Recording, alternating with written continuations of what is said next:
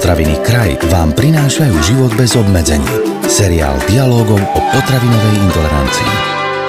Ako ukazujú prieskumy, vyše polovica Slovákov jedáva počas dňa aspoň 4 krát. Za najdôležitejšie jedlo považuje väčšina z nás obed, preto sa ho snažíme nevynechávať. Ako už správne tušíte, dnes sa s pánom doktorom Petrom Minárikom, odborníkom na zdravý životný štýl, porozprávame o jedle. Chceme totiž zistiť, či naozaj platí, že dôležitejšie ako to, čo zjeme, je akú veľkú porciu zjeme. Pán doktor, ja už tuším, aká bude odpoveď, napriek tomu sa vás musím opýtať. Zrejme nie je jedno, akú veľkú porciu jedla si naložíme na tanier však. Určite to nie je jedno a to, že koľko zjeme jedla a koľko príjmeme pritom energie a živín, spolu rozhoduje do veľkej miery veľkosť našej porcie a tie porcie môžeme my si ovplyvňovať. Samozrejme, to, čo si naložíme na tanier, to aj zjeme, ale aj mnoho iných faktorov, ktoré spolu rozhodujú o tom, aké veľké porcie jedla budeme jesť. A čo sa s nami môže stať, ak budeme jesť pravidelne veľké porcie a možno o aké choroby si potom koledujeme? Tak príliš veľké porcie jedla, najmä jedál a potravín s vysokým obsahom energie, tukov a v niektorých prípadoch aj cukorov. V dlhodobom horizonte často praktizované podporuje priberanie na hmotnosti a teda môže mať za následok rozvoj obezity a s obezitou súvisiacich ďalších ochorení, ktoré poslucháči si poznajú a keď nie, tak im to pripomenieme, že sú to srdcocievné ochorenie, cukrovka a mnohé, nie všetky, ale mnohé nádorové choroby. Poďme si porovnať aj minulosť so súčasnosťou. Ako sa za posledné 10 ročia zmenili porcie na našich tanieroch? Jeme viac, pán doktor, alebo jeme menej? Vždy je najlepšie načrieť do nejakých štúdy, ktoré sa tým zaoberali detailnejšie a neostať na úrovni nejakých dojmov. A takéto štúdie skutočne existujú. Publikovali sa v Spojených štátoch, ale dostupné sú všade aj u nás a myslím si, že to bude dosť podobné aj u nás. Tak napríklad v Spojených štátoch veľkosť hamburgera priemere v roku 1950 bolo 110 gramov. V roku 2015 to v priemere bolo 340 gramov. Sladený nápoj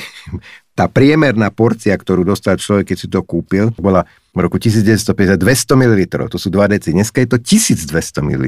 Čiže to je už jedno také grande porcia, ale samozrejme s tou veľkou porciou ide aj e, veľký obsah, keď ide o sladený nápoj cukrov, alebo keď ide o ranolčeky, napríklad tu mám 68 gramov v roku 1950, 190 gramov v roku 2015, to znamená, že veľkosť porcií v reštauráciách sa výrazne zvýšila za tie 10 ročia, ale to dosť ovplyvňuje aj naše stravovacie vzorce, ktoré máme doma a to, čo si naložíme na ten spravidla zjeme, takže nie je to dobrý trend. Dnešný podcast nemá byť o tom, aby sme hľadali výhovorky, ale predsa len nie je to, pán doktor, tak, že nás vlastne od malička rodičia, ale aj starí rodičia učia, že zjesť musíme všetko, čo nám kto naloží na tanier, lebo jedlom sa jednoducho nemá plitvať. Jednom sa nemá plitvať, ale predovšetkým netreba tak veľa jedla kupovať a si dávať príliš veľké porcie na tanier a potom to všetko zjesť, aby sa tým neplitvalo. Čiže tomu plitvaniu sa dá zabraniť aj tým, že budeme menej jedla kupovať a tým pádom aj menšie porcie jesť. Jediný potravinový segment alebo jediná skupina potravín,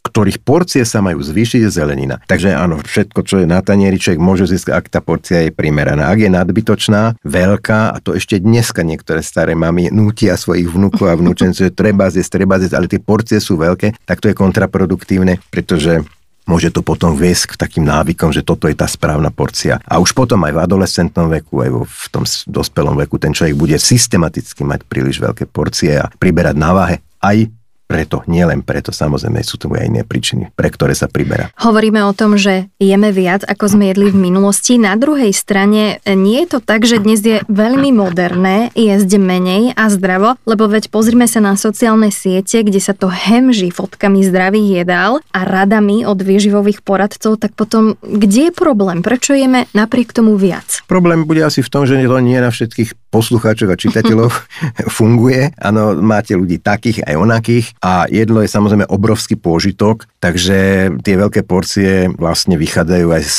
takej určitej vnútornej potreby je veľa tento pôžitok z dobrého jedla si predlžovať. Ale jeden z ďalších takých faktorov na tej individuálnej stránke, lebo ešte si povieme, že do tých veľkostí porcie môže zasahovať aj obchod, aj priemysel a dokonca aj naši politici, keby chceli. Ale na tej individuálnej stránke každého človeka o tom, koľko zjeme jedla, rozhoduje napríklad rýchlosť, ako jeme. Ľudia, ktorí jedia pomaly, spravidle zjedia menej jedla. Uh-huh. Takže existuje pojem všímavé jedenie a potom takéto hltavé, neuvedomené jedenie, kde vlastne ani ten požitok môže byť paradoxne menší. Uh-huh. A kedy už hovoríme o tom, že niekto je nadmerne alebo o nadmernom jedení vo všeobecnosti? Kde je taká tá pomyselná hranica? Je to veľmi individuálne a silne sa to odvíja od toho, v akom veku je človek a aký má ten fyzický výdaj. Telesne mimoriadne aktívny človek, ktorý vydáva veľa energie v dôsledku toho, že aktívne športuje, lebo je to ťažko fyzicky pracujúci človek, aj také profesie ešte existujú. Jeho nadmerné jedenie bude na úplne inej rovine v tých porciách, než porcie človeka, ktorý je skorej sedavý a samozrejme záleží to aj od telesnej konštitúcie. Hej, tak 50 kg vážiaca žena a 120 kg vážiaci muž bude mať tú nadmernosť niekde úplne inde. Pán doktor, skúsme tak na začiatku stručne načrtnúť, čo všetko má vplyv na to, koľko jedla skonzumujeme. Tak tú individuálnu rovinu som už čiastočne spomenul. Je to proste množstva jedla na tanieri, je to o tej rýchlosti toho jedenia, ale vplývajú tu aj také faktory, ako napríklad veľkosť balení potravín, ktoré si kupujeme, pretože tie často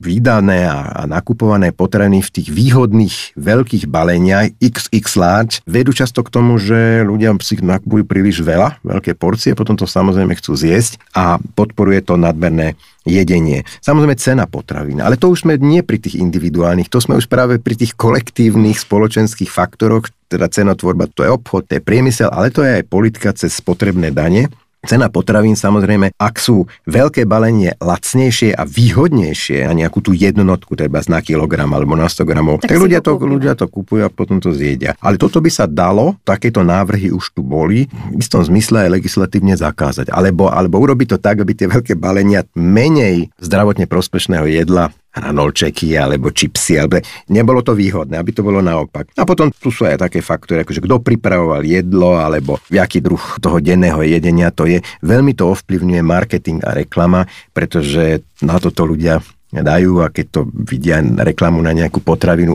nezdravú, kaloricky výrazne denznú, teda takú kalorickú bombu, ale vnímanú ako chutná potravina, rôzne tyčinky a daj si to, alebo daj si hento, poznáme to, no tak si to ľudia potom skôr či neskôr kúpia a tam tiež ale zohráva rolu veľkosť tej tyčinky, lebo otvorím veľkú zem, veľkú otvorím malú zem, malú, takže tie menšie balenia sú z takého toho zdravotného hľadiska lepšie, výhodnejšie, ale cenovo sú často výhodnejšie tie veľké. Dobre, čiže potravinársky priemysel, samozrejme aj obchodníci a už sme načrtli, že možno aj na politickej úrovni by sme sa mali tejto téme prejedania sa venovať. Ako ste to mysleli, pán doktor? Niektoré príklady už zo sveta sú. Tá politika to môže byť tá veľká celoštátna politika, ale môže to byť aj regionálna politika, ktorá môže v istom zmysle aj legislatívne buď obmedziť alebo znevýhodniť nákup tých cenovo výhodných potravín v tých veľkých baleniach. Alebo sa môžu urobiť aj iné akcie, aby tie menej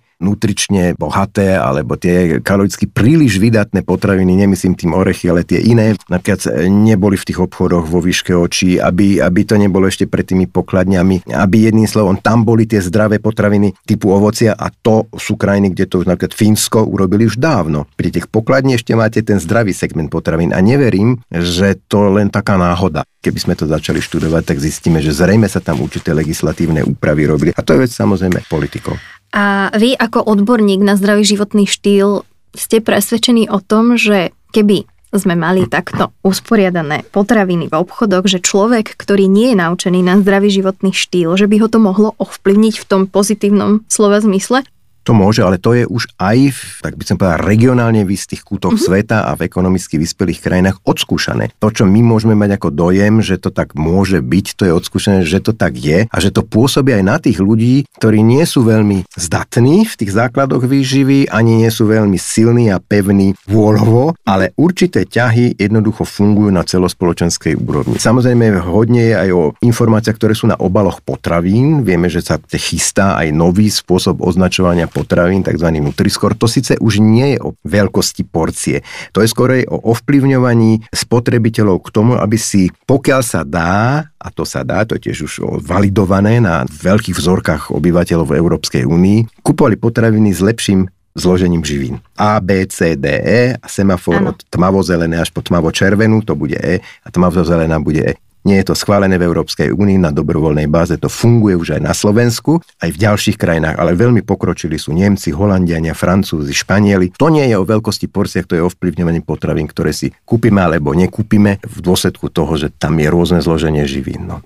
Ale druhá vec je teda tá veľkosť tých balení a to umiestňovanie tých potravín v takých tých miestach, kde neovplyvňujú ten výber tých potravín tým zlým smerom, ktorý vedie, alebo teda môže mať za následok priberania na hmotnosti a obezitu. Uh-huh. A čo môže v tomto smere urobiť jednotlivec, teda každý z nás? V prvom rade musí byť motivovaný niečo zmeniť. Hej? Ľudia, ktorí to robia príkladne a dobre, nemusia meniť nič. Keď sú štíhli, sú fyzicky zdatní a sú mladí alebo v strednom veku, alebo sú to už aj seniori, v podstate na čo by robili nejaké zmeny. Týka sa to tých, ktorí sa nestravujú tým najsprávnejším spôsobom zo zdravotného hľadiska a tie zmeny sú u nich oprávnené. Ale z nich je len menšia časť ľudí, ktorí sa chcú zmeniť. Čiže to je jedna vec, je motivácia. Hej? Ak sa chcú zmeniť, tak potom sú tu určité nástroje. Jedným z tých nástrojov môže byť, aby sa zmenšovali porcie tých potravín, ktoré obsahujú veľa energie, veľa tuku, alebo aj prípadne dosť veľa škrobuty, myslíme hlavne chlieb, pečivo, niektoré druhy mesových výrobkov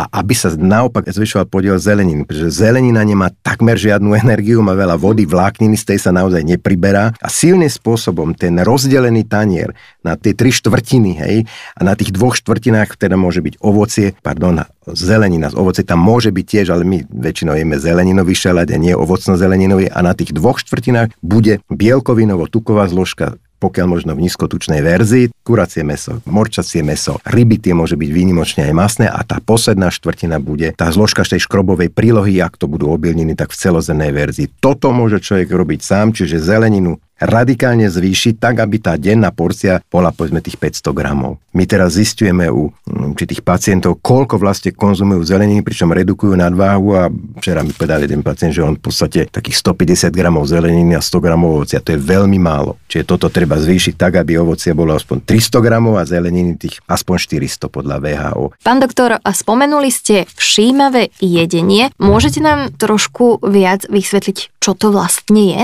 Posledné roky sa propaguje v rámci pozitívnych zmien v životnom štýle a v stravovaní ľudí. Zaviesť aj niečo, čomu sa hovorí všímavé jedenie, alebo v angličtine mindful eating. A je to v podstate protiklad k takému hltamému jedeniu, nadmerne rýchlemu, kde si ľudia v podstate nemusia ani uvedomovať chuť jedla a ten pôžitok zdanlivo môže byť menší ako u pomalšieho jedenia, kde doslova jedia všetky zmysly, kde než človek začne vôbec jesť, tak si všimne, akú má jedlo tvár, akú má farbu, akú má vôňu, ako sa servíruje. O jedle sa môže trošku aj vyprávať popri tom, až potom sa ochutná v jedle sa sa robia prestávky a jedným slovom toho jedla sa skonzumuje menej, ale ten pôžitok môže byť dlhší, lepší, intenzívnejší a je to príjemnejšie. Na to si treba navyknúť a existujú aj kurzy všímavého jedenia, napríklad aj v Prahe, takýto kurzu s dlhoročnou tradíciou, kde si to ľudia, keď to urobia 10-20 krát, tak to môžu aj zaviesť v tom pozitívnom slova zmysle do svojho stravovacieho štýlu. Ako sme si dnes od pána doktora Petra Minárika vypočuli, v porovnaní s minulosťou jeme viac, respektíve väčšie porcie. Koledujeme si tak o mnohé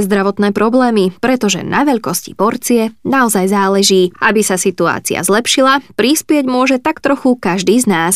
Mimochodom, viete, čo by chcela v budúcnosti obmedziť väčšina z nás? Sú to sladkosti. Tak si držme palce. Tento podcast vám priniesol kraj. Moderné slovenské potraviny.